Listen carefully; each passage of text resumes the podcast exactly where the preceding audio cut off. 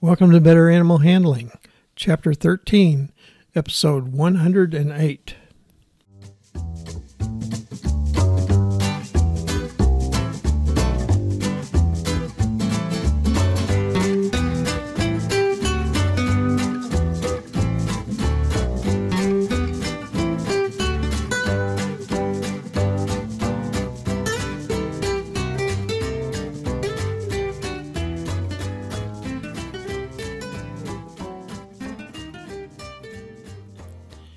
The Center of Missouri, USA, I'm CB Chastain, your guide to better animal handling, and Abby, my cattle dog and guardian co host.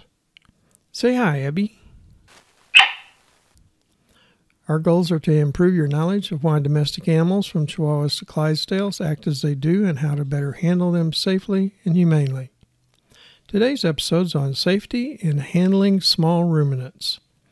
Our topics for this week are handler safety measures for working with small ruminants, and small ruminant safety and control of predators.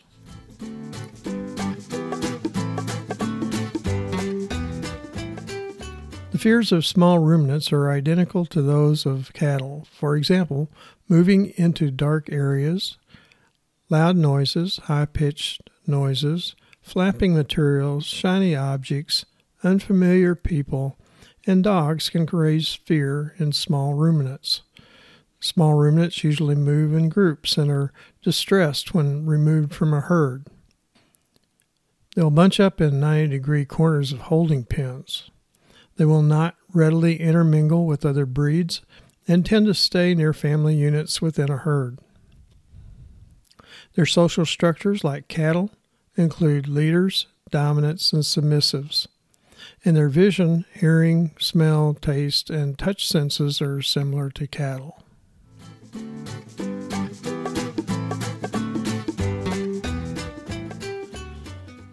Sheep can be deceptively dangerous. If pressured or startled, adult sheep can bolt en masse and knock handlers down, trampling them. Even a single sheep is capable of knocking a handler down, often in an attempt to rejoin a flock. Children that are five years old or less should not be allowed in pens with sheep.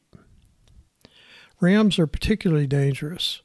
Rams are heavier and stronger than the average human and may butt with enough force to kill a handler. Bending over in a pen with a ram can be perceived as a challenge and can result in being charged. Handlers of sheep should never take their eyes off of a ram. Ram lambs being raised for breeding should be minimally handled. Otherwise, the ram lamb may lose its inherent respect for humans and become dangerous as an adult. It should not be played with by patting it on its head or otherwise encouraged to butt. Rams will back up in preparation to charge with their head tucked low. Also, stotting or pronking is a stiff legged jump that's used by small ruminants to signal alarm to a perceived threat. Moving a ram with one hand under its jaw aids in controlling its attempts to be aggressive.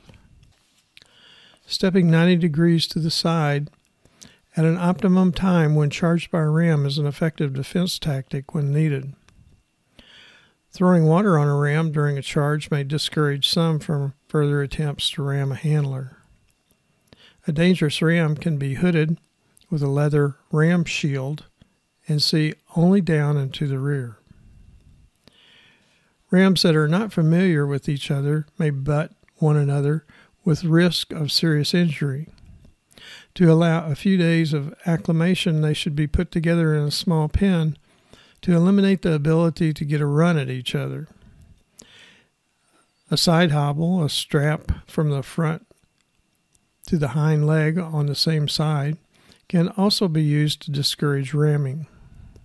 Attaching a clog, a wood block, to a foreleg with one, a one legged hobble will also discourage ramming and also jumping fences.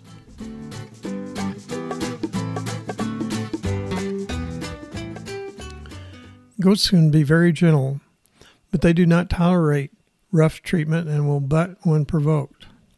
bucks are particularly dangerous after they reach puberty at 5 to 10 months of age. Signs of puberty include urinating thin streams of urine on their legs, mouth, beard, bellies, and lower aspect of their chest. Scent glands near their horns become active and secrete a strong odor that they will try to smear on animals and people to mark them as their possession. Intermale rivalry or aggression becomes intense during the rutting season.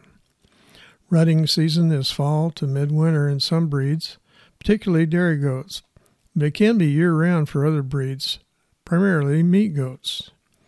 Aggression can also be directed toward humans, especially males. Handlers should never allow a rutting buck to get between the handler and his route of exit. A goat handler should never ignore a buck goat during rutting season.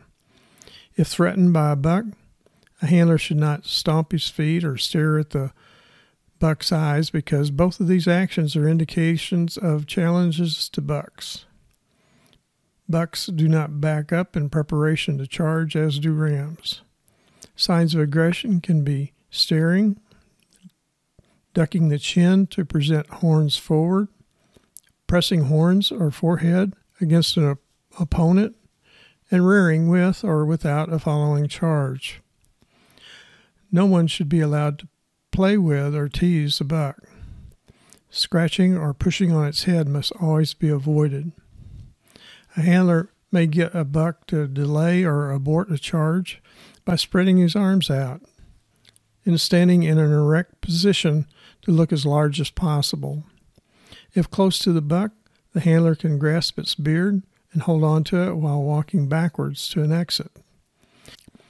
If working with horn goats, a small X shaped incision can be cut into old tennis balls so that they can be jammed on the ends of the horns until the handling procedure is finished. Dangerous buck goats should be culled or a ring put in their nasal septum as with dairy bulls for safer handling. Children should be forbidden to be around bucks. Adult bucks are especially aggressive to each other during mating season and should be housed individually during that season with aisles separating their pens.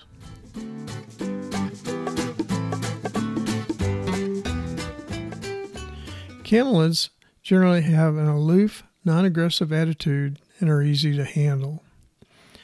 Males are more likely to bite, strike with their heads and necks, and bump with their shoulders. Alpacas tend to kick in defense. Camelids, especially female alpacas, will spit a fine mist of regurgitated rumen contents if made angry. They usually warn a potential spit victim with gurgling sounds first. They spit at each other more often than on gentle handlers. A hand towel can be stuffed under a nosepiece of a halter to protect against spit if handling a gurgling camelid. Llamas are highly territorial. As a result, young gelded llamas, 18 to 24 months old, that have been socialized with other llamas can be removed and socialized with other species to become guardians for those species, such as sheep. Intact males cannot be housed together and should not be used as guardians. Camelids, especially alpacas, can, may attempt to avoid a handler by holding their head down.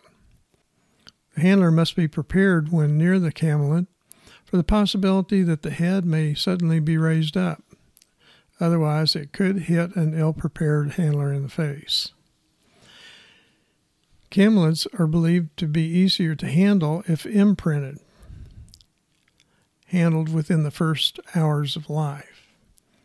However, overhandling a young sexually intact male that's raised in isolation to other camelids can result in a failure to respect human handlers, a condition called berserk male syndrome.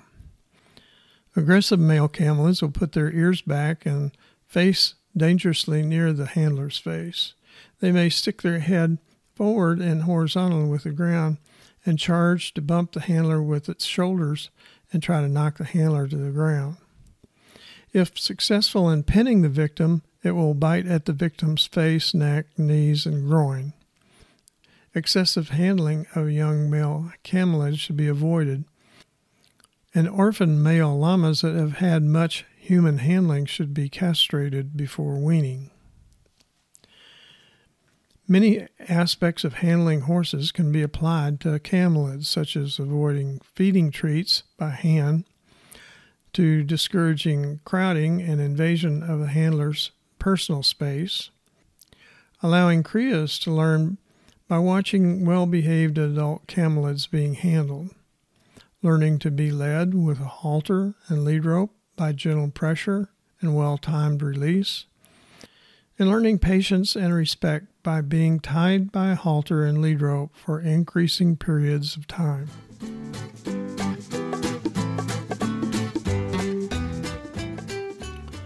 All small ruminants should be handled slowly and quietly. All have relatively fragile bones and can break much easier than horses and cattle bones. With the exception of some goats, small ruminants have a thick wool or long hair that makes them susceptible to overheating and should not be exerted or crowded during warm or humid weather. Newborn lambs may be abandoned by ewes in a flock that is grazing large areas. Pinning them together for the first few days after birth allows the lambs to become stronger and the ewe to bond better with her lamb. When goats or camelids are used for carrying packs, the pack should be balanced, properly mounted, and not exceed 20% of the ruminant's body weight. Small ruminants are prey to a larger range of carnivores than are horses or cattle. One third of all sheep and goat losses are from predators.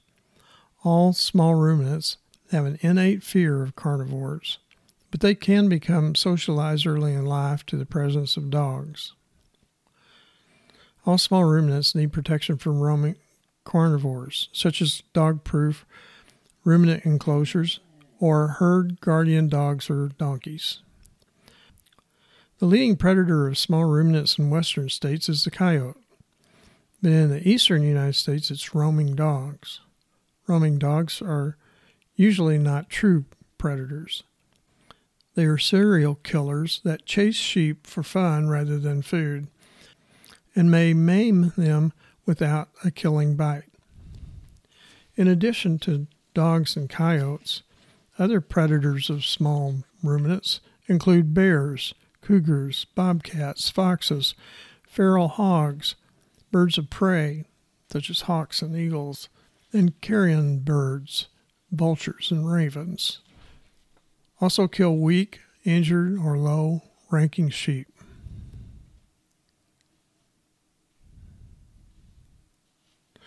Large flocks of sheep, sheep on open range, and those in areas with abundant predators should use two or more guardian dogs or other guardian animals.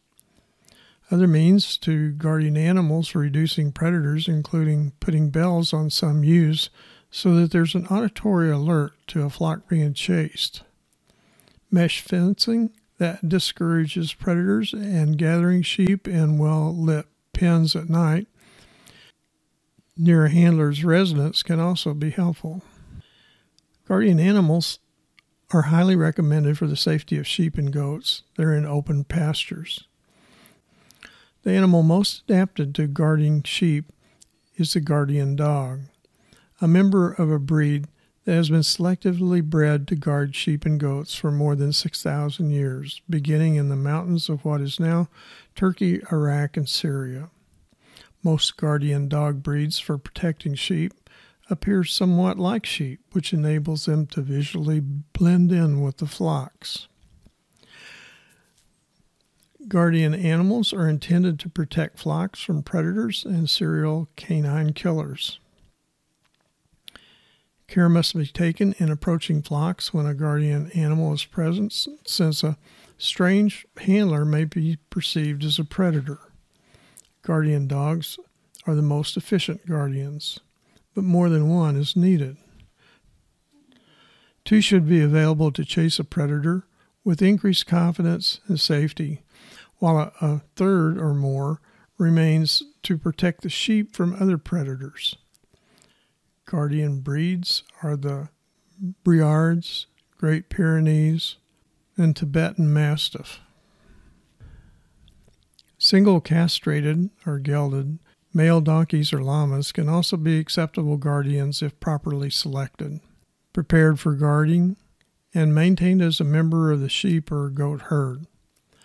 Sexually intact male donkeys or llamas are too aggressive to sheep and goats, and sometimes people, and should not be used. More than one castrated male donkey or llama will bond with their own species rather than sheep or goats, if given the chance. Guardians that are not dogs must remain single to be effective. Standard sized donkeys should be used because miniature donkeys are too small to protect a herd or themselves from dogs and coyotes. A female llama can also be used as an effective guardian if it cannot be used for breeding. Gelded donkeys or llamas can be effective against coyotes, which do not hunt in packs, or single dogs, but they're not effective against packs of dogs or wolves. Donkeys will sound an alarm, braying, and will bite and strike at invaders. Llamas tend to be more selective in guarding against real threats to a flock and not as aggressive to innocent dogs, foxes, and other non threatening pasture invaders as are donkeys. All guardian animals have to be trained to protect sheep. Guardian dogs are first socialized with sheep at an early age just after weaning by being kept in separate adjoining enclosures with sheep. Socialized guardian dogs can then be allowed in pastures with sheep between four months and nine months. Guardian dogs should be socialized and routinely handled by owners but reside with the flock at all times. A guardian dog's focus should remain on the flock, while herding dogs bond and focus on the handler. Herding dogs should live with the owner, while working guardian dogs should not. Gelded male llamas should be socialized with other llamas until the age of 18 months to two years, and then socialized for guarding sheep or goats. At that time, it will attain the physical size and strength needed and have exposure to the territorial behavior of its elders. Donkeys should be introduced to small ruminants prior to a year of age. That is to keep in a adjacent pasture or paddock until it bonds with the sheep or goats. Guardian donkeys should be kept away from dogs, including herding dogs. Llamas and donkeys have different qualities for being herd guardian. Donkeys often are gregarious and seek human attention. Llamas tend to be aloof. Llamas eat the same vegetation and require the same vaccinations as sheep and goats. Donkeys have a different feed, vaccination, and hoof care requirement. And finally, donkeys tolerate hot weather much better than llamas. Care must be taken not to overfeed guardian animals or they'll become complacent and lethargic.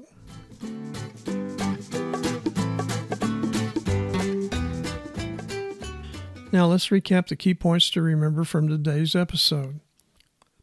Adult rams, buck goats, and the stud llamas can be dangerous to handlers and extremely dangerous during mating seasons. Male camelids that are pampered when young can become highly aggressive as adults. Some breeds of dogs are developed to herd small ruminants. Other breeds were bred to guard small ruminants. Abby says it's time to wrap up this episode. More information on animal handling is available in my book, Animal Handling and Physical Restraint, published by CRC Press. It's also available on Amazon and from many other fine book supply sources.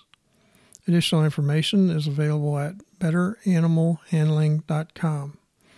Don't forget, serious injury or death can result from handling and restraining some animals. Safe and effective handling and restraint requires experience and continual practice. Acquisition of the needed skills should be under the supervision of an experienced animal handler. Thanks for listening. Abby and I hope you'll come back next week when I'll talk about small ruminant zoonotic diseases. Hey, Abby, I know that you herd cattle. Can you herd sheep and goats? Oh, herding sheep and goats is as easy as taking a milk bone from a puppy. Isn't that supposed to be like taking candy from a baby? Well, I guess it doesn't matter. They're both pretty cold expressions.